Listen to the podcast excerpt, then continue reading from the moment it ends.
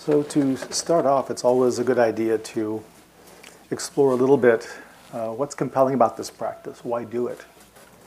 And for Tina and I, having practiced in different traditions and learned a fair number of meditations, we find the concentration practice and believe that the Buddha practiced and taught it as a very uh, foundational practice.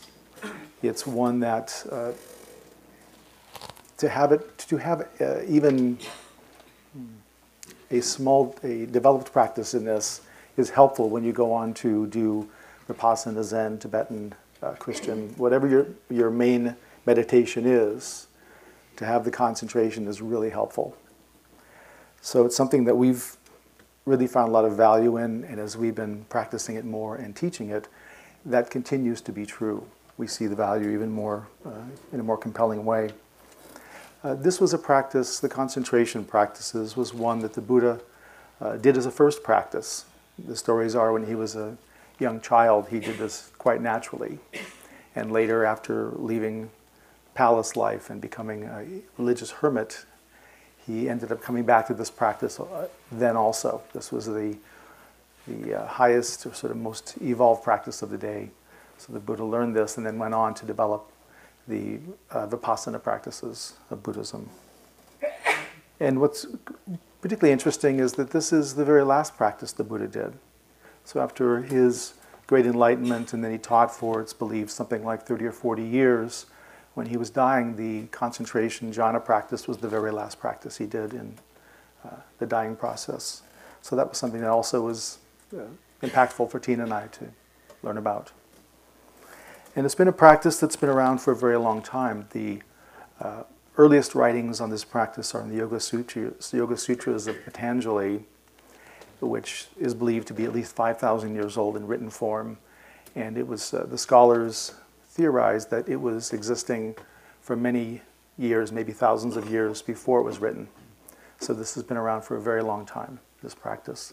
And we can read the Yoga Sutras and see a lot of the same types of uh, points and practices as we're doing in Buddhism. And fundamentally, this is a kind of practice that is a, a very deep practice that calls to us. And it's, it's the fundamental call that's been calling people to it for thousands of years. The fundamental questions of who am I, why am I here, and most specifically, what happens when I die? What happens next? So the real existential questions really call us to the kind of depth and mystery this practice can be a portal to. So, in addition to sort of seeing the Buddha as our role model for what did he do and, and the fact that he practiced the practice we're going to be doing today throughout his whole life, even after he was fully enlightened, he continued to do this practice regularly. Um, there are from what we've seen, four sort of main reasons that one would do the practice to be more specific. And the first of those is serenity. And the word samatha can be translated as serenity or concentration. So it really encapsulates both of those things. And some of the people who come to this practice don't want to go on retreats. They want to use it as a daily practice, and that's absolutely fine. It's a great daily practice, especially for times in life when maybe things are a little chaotic or um, there's some agitation. This practice is um, designed to really create a stilling and a calming. And so we will do this practice sometimes for periods of time in our lives when we're going through something especially um, chaotic because it's an, it can be an antidote and really bring a lot of serenity into a person's life. The second reason is the concentration. So we'll talk later about what is concentration, but but this practice um, helps us to cultivate the ability to stay with one object of our awareness for a longer and longer period of time without being distracted. And we live in a world now that is, has a lot of distractions. I mean, the cell phones, the, the media, the, you know, the fast pace of the world that has changed a lot even in the last 10 or 15 years.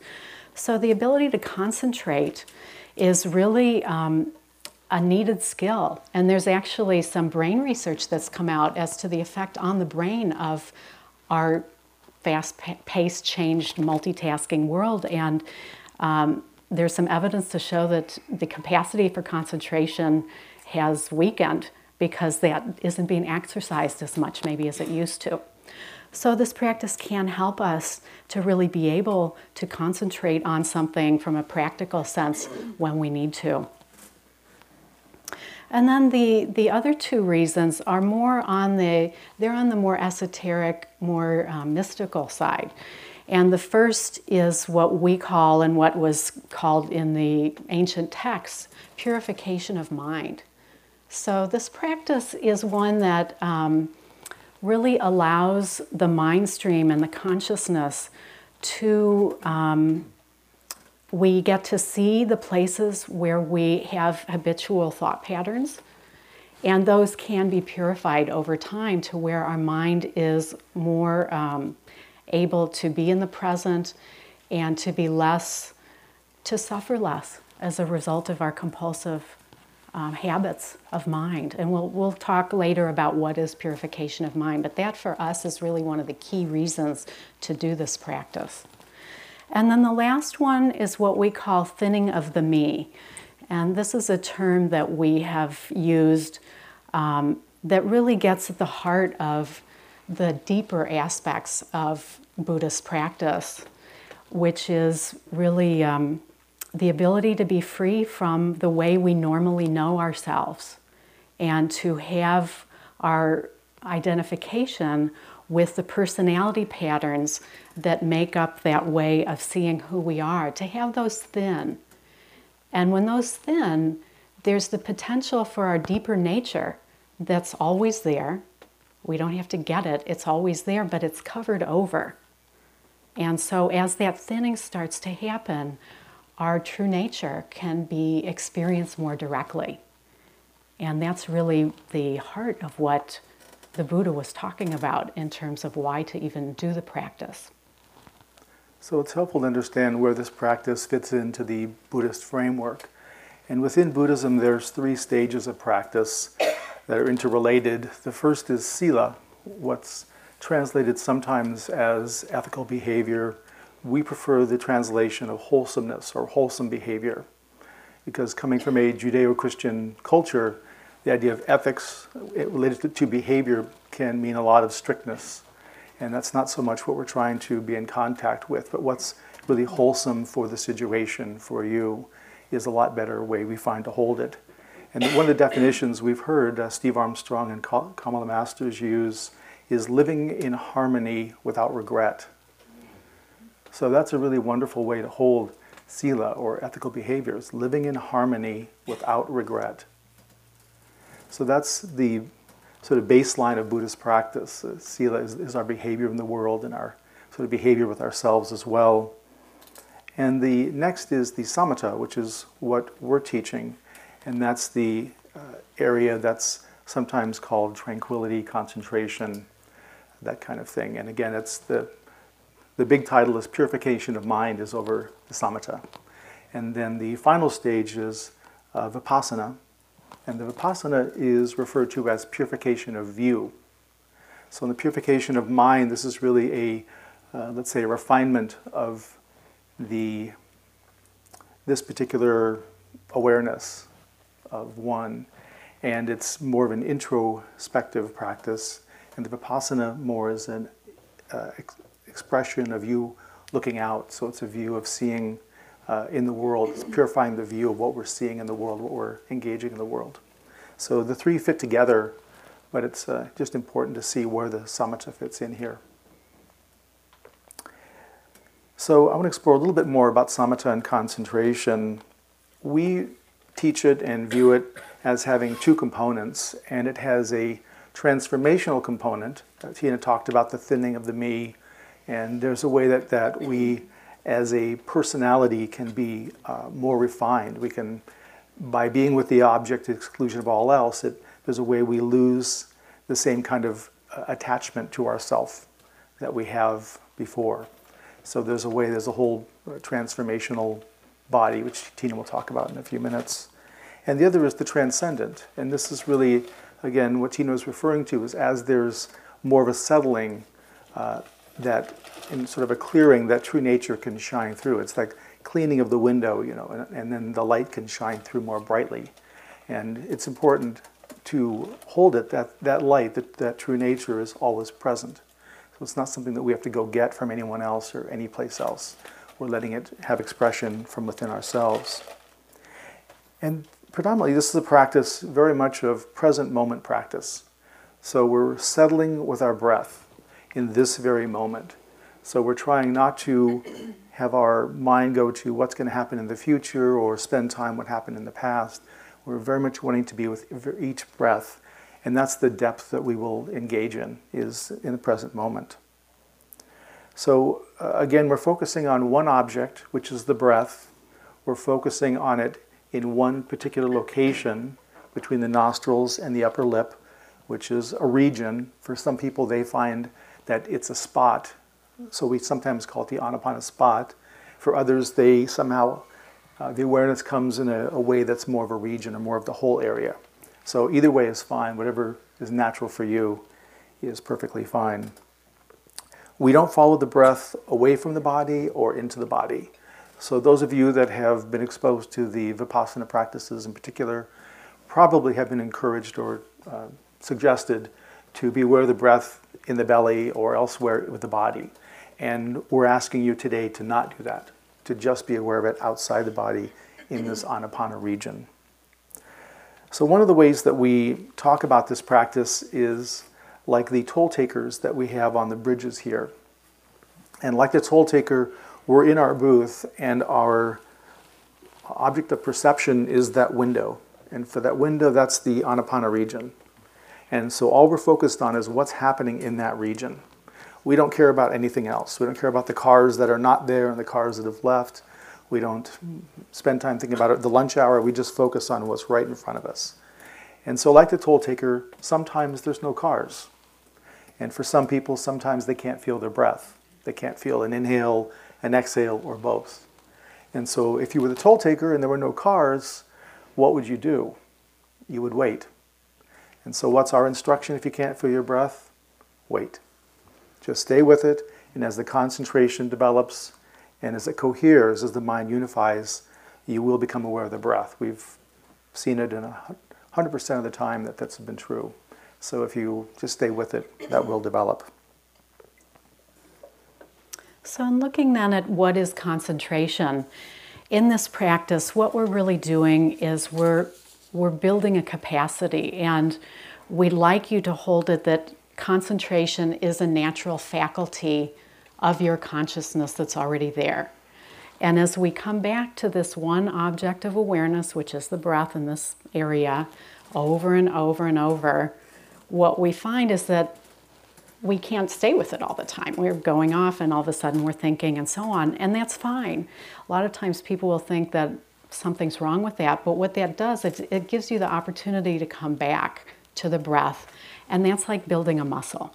So um, it would be like if you go to the gym and you're exercising your body, this is exercise for the mind. You don't get a new muscle when you go to the gym. It's already there. But as you, you know, you may start out with five pounds, and then over time, as you do more and more repetitions, you can lift more and more weight. And at some point, maybe you can lift 20 pounds and it doesn't even feel heavy anymore. So this is really what we're doing in this practice is building that capacity for concentration and for turning away from the normal stories that go on pretty much unconsciously unless a person meditates. We don't really see what's going on in our mind all the time. So when we're meditating we get a chance to see that.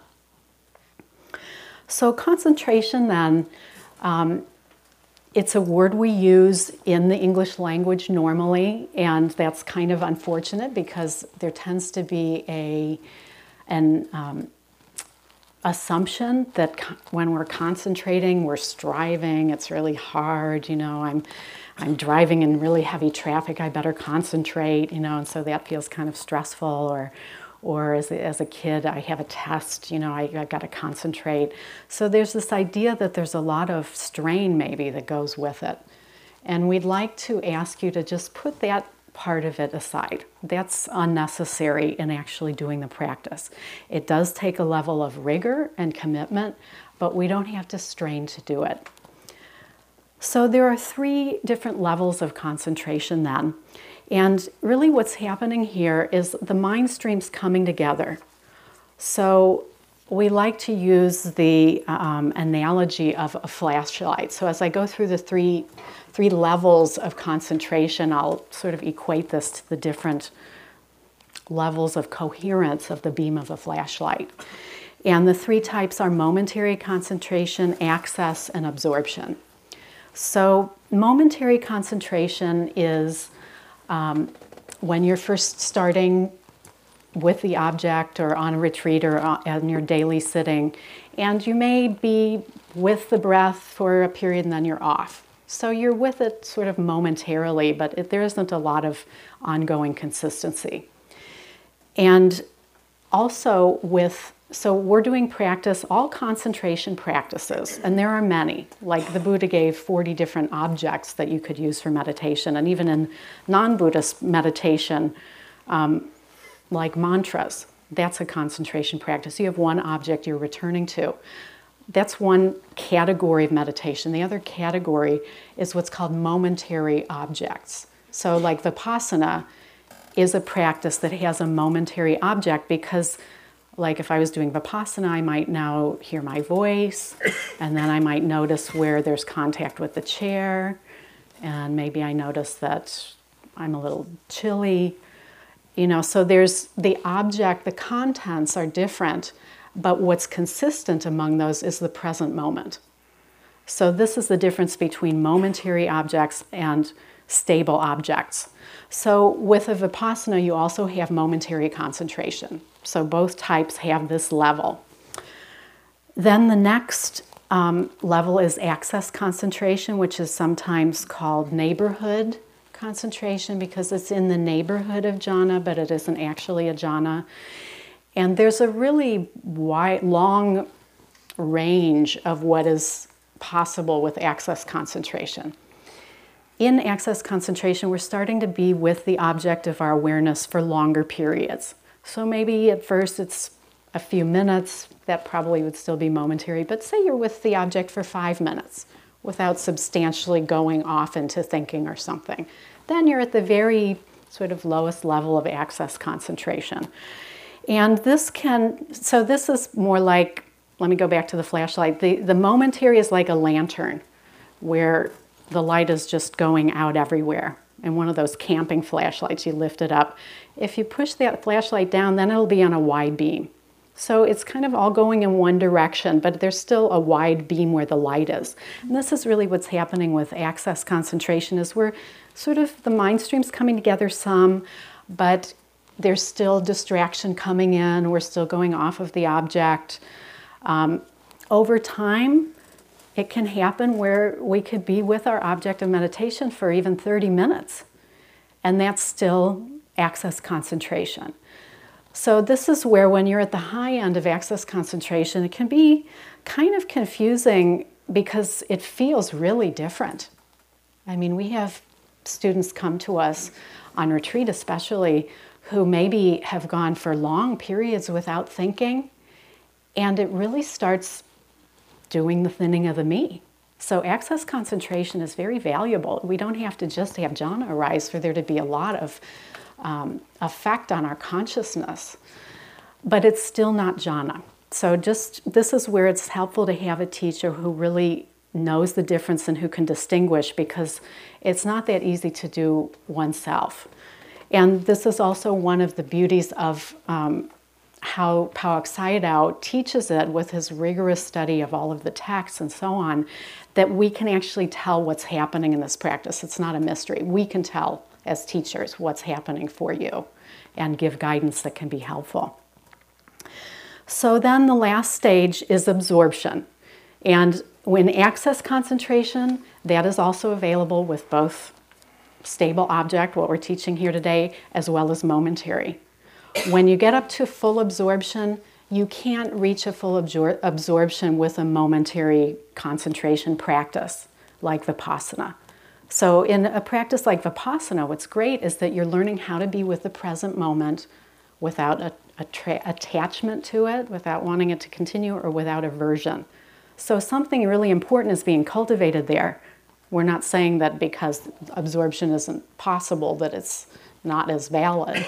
It's just what's happening is different. So this is one of the benefits of undertaking concentration meditation is that you have the possibility to go to a, a different level of concentration than you have with momentary practices. So um, it's easy to confuse the two without a teacher. And in a full absorption, one of the things that's important to know about it is that a full jhana absorption is a non dual state. So, what we mean by a non dual state is that um, there is a temporary ceasing or a, a collapsing between the sense of me, of observer and observed. So the dualistic state that we're normally in of I'm a me and then everything else is separate, that collapses. So there's a real potency to the possibility of a non dual state arising. And um, this is really where the purification of mind can come from both sides, like Stephen was talking about the transformational. So we have to be pretty able to turn away from our normal personality conditioning in order for a full jhana absorption to arise and for high level of access too. Um, but the transform, the transcendent, so the aspect of the practice that is coming from the mystery.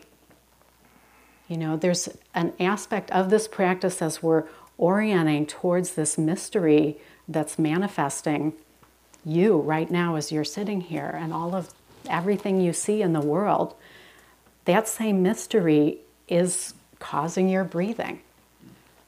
So, this is really where the, the purification of mind from the transcendent side in a full jhana absorption is potent because it's like there's nothing, the personality veiling that is normally between you and that direct experience is temporarily not present.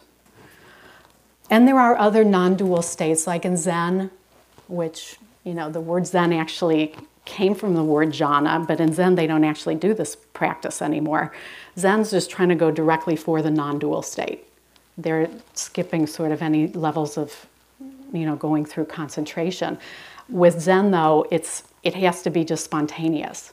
So the advantage to a practice like this is once somebody has once there's more of an open channel in the consciousness, it's more likely, it's not guaranteed, but it's more likely that if you'd come to do the practice again, you can repeat up to wherever you previously left off.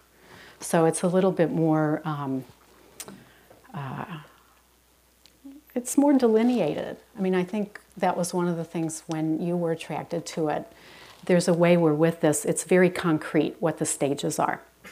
So that's a full jhana absorption is we can't make it happen at the beginning. You can't one day sit down and say, okay, now I'm going to have a jhana arise. It's something that only happens when the level of our consciousness becomes uh, at the same level of vibration as the jhana. And then it's like your consciousness just pops right in. So, this is where the thinning really has to happen to a certain level for that to be possible. We can't will it with the me because if I'm willing it with the me, is a non dual state possible? So you see, it becomes this catch 22 where it's like, I'm going to get into the jhana. The more that's happening, the less likely in some ways it is to arise. So, and, and part of when that comes up, what we see on retreats is that's what's present for purification is the right. attachment that I want jhana. Right. And, and that has to be worked through to the point when there's more neutrality, more openness. For that, as Tina said, for the awareness to really naturally cohere to the vibrational level of the absorption. Right. So, those are the three levels then of concentration momentary, access, and absorption. So, I think, wow, we're, we're ahead of schedule. You know, That's I want to say one other thing, sure. just, just that. Uh, in our perspective, the purification of mind is available both in the access concentration and absorption concentration. Yeah. Because both are, uh, are working on the purification of the personality material as well as orienting more towards the mystery, towards the transcendent. So these are both happening in both of those levels of concentration. So we'll have some time for questions now. And there is a mic, so if you can wait for the mic so it can be recorded, please, that'd be we would like to uh, have them recorded. Cynthia?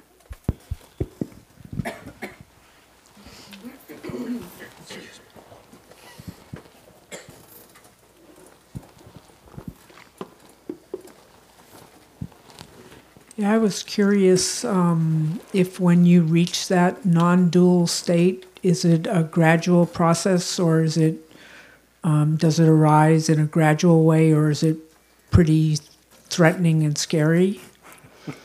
Are the- Good are- question. Are those the two options, gradual or scary? or something in between? Yeah.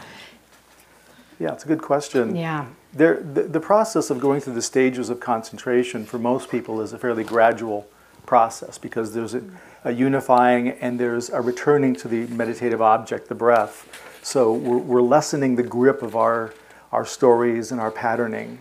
So that's part of that transformational aspect.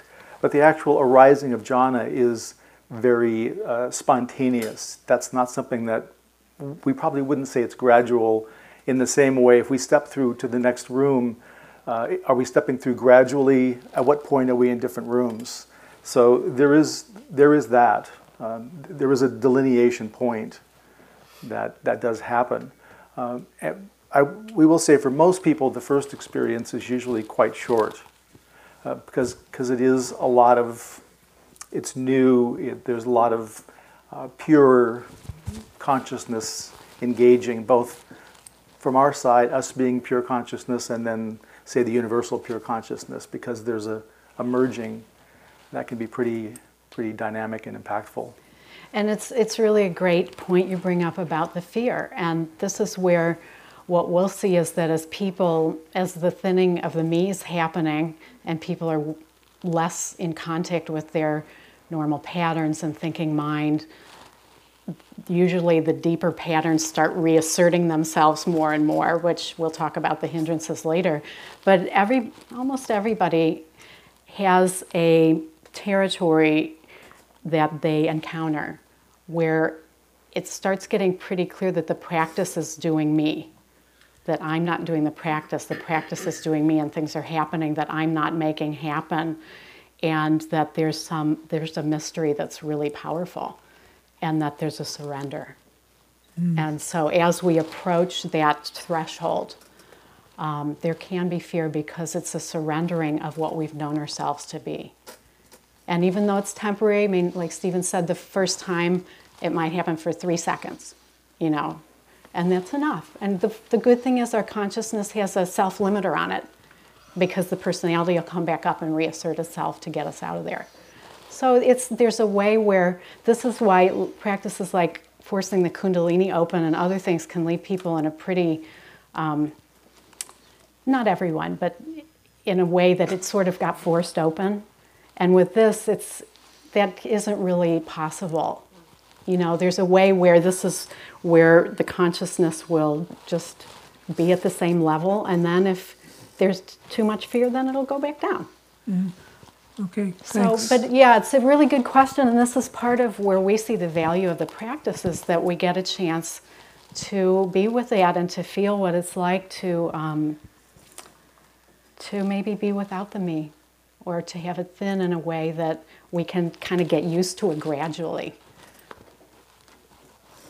And there's a certain quality of ripening that happens you know, through that progression of concentration. So we're trying to communicate that as well. It's, it, it would be extremely rare for someone to really bypass all of that and have the absorption arise. Um, I wouldn't say it couldn't happen, but, but it's extremely rare. For most people, there is a ripening and there's a contraction around personality, like Tina said, or fear or, or, or excitement. And so we kind of move back down the concentration scale and then come back up. Right. Yeah. Is there a, an application of this uh, practice outside of the retreat setting? Absolutely, yeah. We have, at, when we first started teaching, we did um, a monthly sitting group here in San Rafael, and we had people who came to that group who never had any intention of going to a retreat ever. And um, a few of the people hadn't even meditated before. So, and I remember one woman who was clear about what her interest was and and came religiously through all the sessions and was practicing and she found great benefit in her her daily life even in her relationship with her partner. And um, so, this is what we were saying earlier about the serenity and the concentration are two aspects that are available even at a level of momentary or low access concentration. But just like with the other Buddhist practices, Zen practice, Tibetan, and Vipassana practice, you're probably not going to have the very um, peak experiences in a home practice, if you're meditating 30 minutes a day, that kind of thing, probably mm-hmm. those aren't going to be available to you in the same way that probably uh, the jhana absorption is, is not going to be available in a home practice sitting for 30 minutes a day. That would be right. extraordinary uh, yeah. in our minds. That we could say pretty much oh, we wouldn't say 100%, but it's extremely unlikely yeah. that the jhana absorption would arise. But it's the same thing with vipassana. One isn't going to become, uh, have an attainment of become a stream enterer in vipassana doing just a daily practice, probably. It's going to require retreat. So, but there's still value in the home practice. We, there's totally we value. see it. We have yeah. students that use it daily, um, and it is it's that cohering of the mind, the unifying, and the peacefulness that comes with that.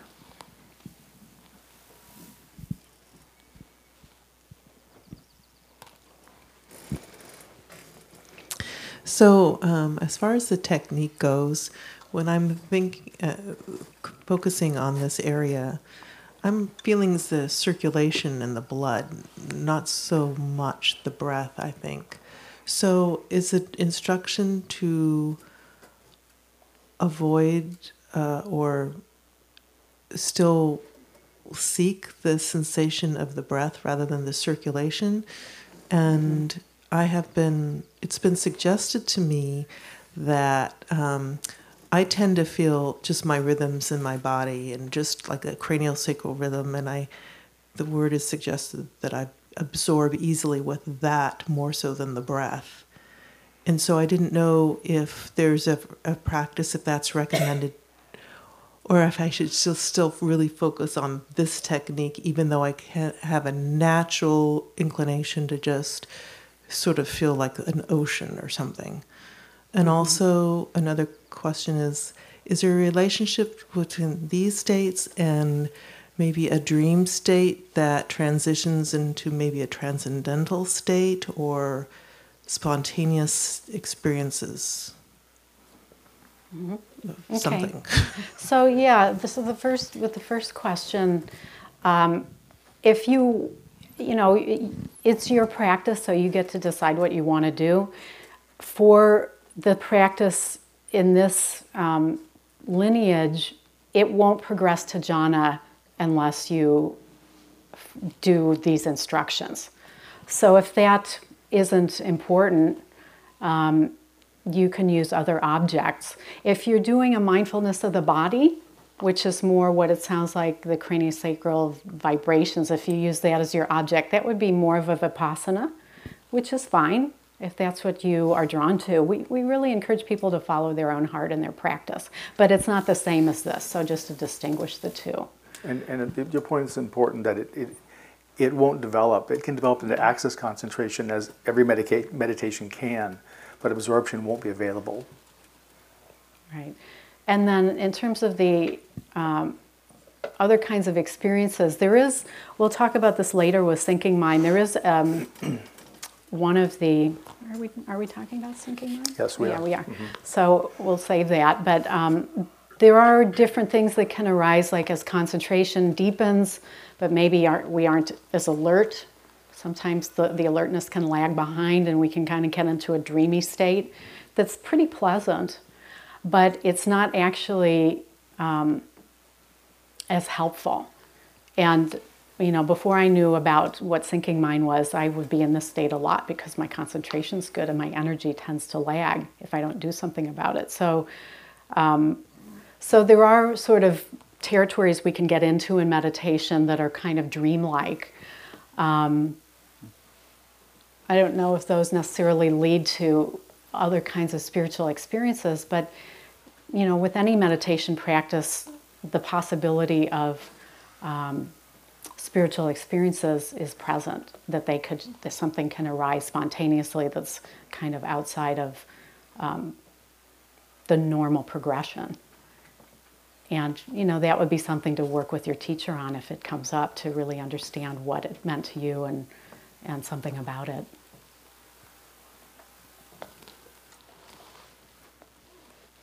Think there was a question over here. This lady over here.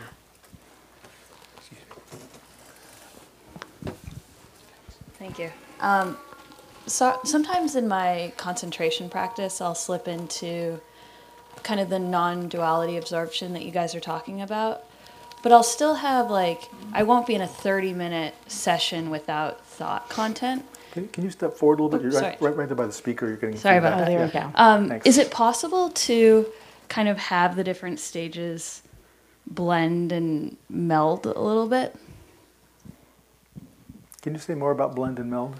So, uh, just in my sitting practice and uh, doing concentration practice, I'll have experiences where I'll slip into kind of that non dual state that you guys are talking about. But I'm not in a state of concentration where Right. I can go without thought, thought content for 30 minutes or so. Yeah, so the, the, there- are a variety of non-dual experiences we can have access to. This is one particular one. So it's certainly possible to have a non-dual experience where the, the self-referencing lightens or even disappears for a period of time.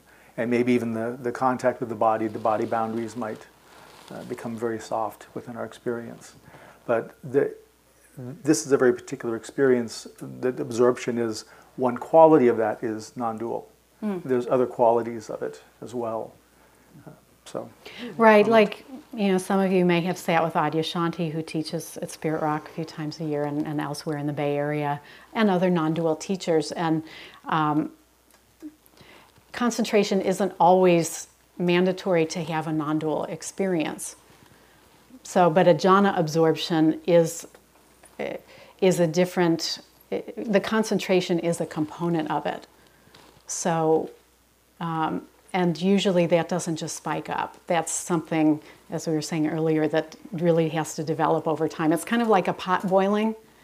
And this is why, like, to do, try and do concentration meditation as a daily practice, expecting jhana, you know, you're sitting for, even if you sit for an hour a day, and then for the other, you know, 14 hours you're conscious or whatever, you got the, the lid of, off the pot it just it's really hard to, to for the concentration to develop to a level of jhana um, arising but other non-dual states are possible Thank you. yeah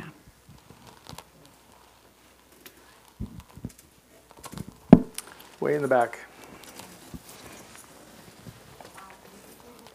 Uh, she, he's got the mic.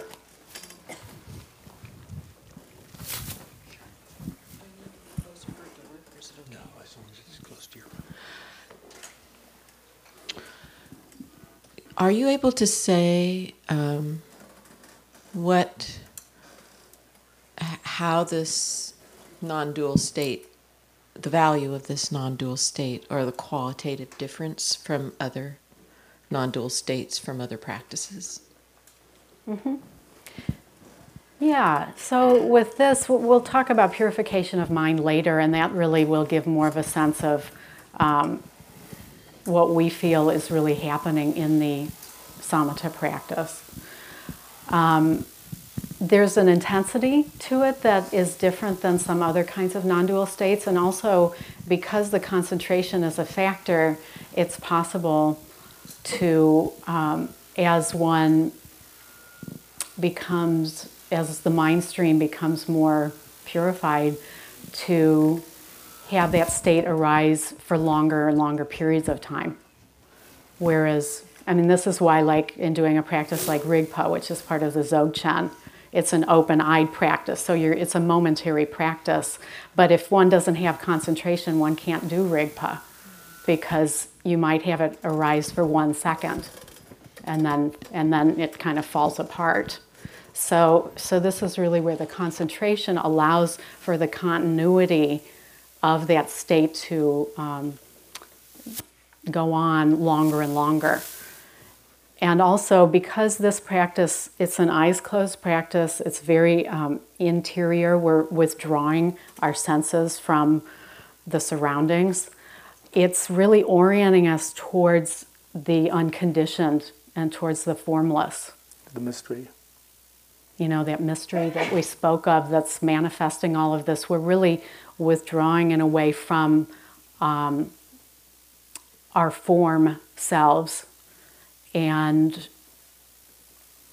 there's the possibility of penetrating into the formless. And I realized I forgot to use my third flashlight um, analogy, which is that the purified mind stream in a full jhana absorption is like a laser. So now we have this wider beam and we bring it down to a very narrow beam.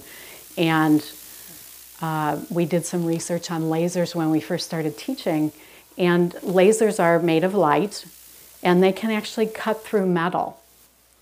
So imagine your consciousness concentrated to a level like that, what it's possible to penetrate that you wouldn't normally be able to do. So that's the difference between a jhana and other kinds of non dual states.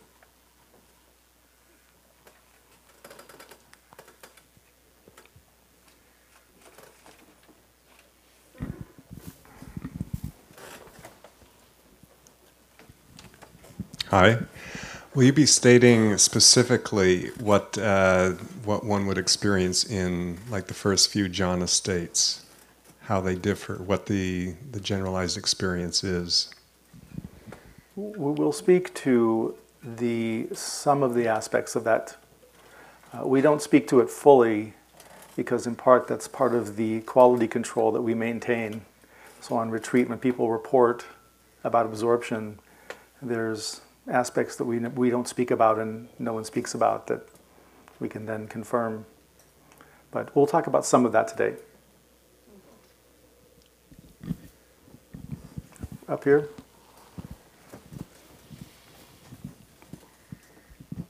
I had a question about the instruction. You spoke about um, the difference between vipassana when you're you're experiencing the whole breath versus just the external breath. Is there a difference in the instruction about um, how you bring your thoughts back, like labeling, labeling your thoughts if you are getting distracted? Is that the same instruction? Yeah, good question. We'll talk some later about the differences between the two, but um, no, you don't actually label. So, the, so the noting is one of the differences with this practice. There is um, one tool that one can use, which will give you the instruction for on the next sitting, which is the counting. So, counting in this, you're, you're counting um, up to one to eight and then back down eight to one. So, it's like in, out, one. Just really light in the pause in between the breaths. And that's used as a support, the way noting is used as a support in Vipassana and then when it gets to where you don't need that anymore, you can drop that. So we'll we'll give the full instruction for that a little bit later. But um, the noting in this practice, because one of the potentials with the serenity is that thought can really stop or be at bay for you know extended periods. It's uh, using any kind of internal verbalization really kind of gets in the way of that. So we found that it's not normally done with a practice like this. So, so anything that's happening internally or externally, other than the breath, we use as a reminder to return to the breath. Right, and really, the, the what's important about um, when we're off of the breath, when we notice that we've strayed, is to really be kind to ourselves in coming back. We don't need to scold ourselves or beat ourselves up or have judgments. Just be glad that you noticed and come back that's it. Gentleness, very yeah, important. Very, very gentle. And um, every time you do that, your that muscle is getting stronger. The muscle of concentration develops. Yep. And also, it's believed that every time you return to the, the breath, there's a little bit of purification of mind happening because you're choosing the breath over the content of your experience in your mind. Right. It's deconditioning, really. It's like we sometimes on retreat. This is really obvious, where you can see that there's a there's kind of a a, a, a groove of thinking that's we've run over a million times in our minds, maybe not even being that aware of it, and all of a sudden we're meditating, we get aware. If you pull out of that groove on purpose, it deconditions that groove. So this is really where um, every time we we're, we're like re, we're getting a software upgrade. You know, you're you're overwriting the old program. So, this is you 2.0. Right. There's a Quick question, here. up here. Front. Yeah. Thanks. Um, the meditation I've done for a long time, I've always focused on the breath in the hara, Zen from Zen. And now you're really focusing us here. So I'm trying to understand why I should make this big shift. Well, it, it's a different meditation. So it's it's really uh, like driving different a stick shift or an automatic. They both have value, but they're different. And so, in this so medi- what's the value of well, the, it's a very specific practice that, like with Zen, when I was a Zen student, I told people I felt like I was a hot air balloon captain. I knew how to get in the air, but where I went, I never knew, or when I, where I was going to land, I never knew. And with this practice, there's a very um, discernible progression. Even though each of us is different, there's still an overall pra- practice progression that happens. So by doing this practice, we're developing the concentration in a very specific way. And part of the reason we use this object is because it's hard. It's easier to do the belly or the hara. So this we have to concentrate more. So the minds unify more, which lets us enjoy some of the benefits of concentration, the serenity, tranquility, and we go deeper. So it's and it, as Tina said, it leads to the access, concentration, and absorption. Where the belly, the hara, won't lead to absorption ever. No matter how good you are at it, it, it, it can't lead to absorption. So, and also, we, I, we don't usually talk about this on a, at a day long, we talk about it on retreat, but there's a whole progression, which is in our book, of the practice that if one isn't using this object, that just won't happen. So, So- so first jhana can't arise with breath at the belly. Right. Yeah, so we're not saying, you know, like when I do Vipassana, I use the belly. I don't use the breath here. So we're not saying there's anything wrong with using the breath of the belly for other practices that are momentary. But um, it's just not what's done in this practice. You know, it's like if you look at all the practices out there, they're all doing something in particular. Just like if we're exercising, there's cardio, there's weightlifting, there's Pilates, there's yoga. They're all doing something and they're all good, but they're not doing exactly the same thing. But like if I'm going to be running, I'm still my muscles are still going to get stronger. Or if I'm weightlifting, I'm still developing some cardio improvement. So there's a little bit of overlap, but they're they're sort of targeting slightly different things. Well, I know for serenity and calming, I, for serenity and calming, I think the hara is very good mm-hmm. for that. Any meditation is going to be inclining one towards serenity. So Because remember, all the, every meditation has momentary and access concentration. So the access is going to access concentration is going to afford us a certain amount of tranquility, no matter how what we're doing. But it's just there, there's just a limit on what we can do with it. So for the jhanas, the hara doesn't work. It doesn't work. Okay. Yeah. it's a momentary object just like it is in Vipassana. Yeah. Why, why don't we take our break here? Yeah, so this would be a good point to break. So um, we'll take, Take Oh. 15 minutes. yeah, 15 minutes. Oh, You want- Uh, could the owner of a green Toyota Highlander with Arizona license plates come see me and inquire? And, and And before you wait, leave, before you before go. leave, um, a, as you're going throughout the break, this is an opportunity for you to be with the breath as it's crossing in the Anapana region. As you get up from your seat and you walk and do whatever you're doing, see if you can maintain some contact there. And it will be a silent break too. We'll see you in 15 minutes. Will you take a uh, question now? Okay. My name is Maria. I'm very I was actually just about to raise my hand. Okay. Um, I just moved so is to this the- practice? Thank you for listening. To learn how you can support the teachers and Dharma Seed, please visit dharmaseed.org slash donate.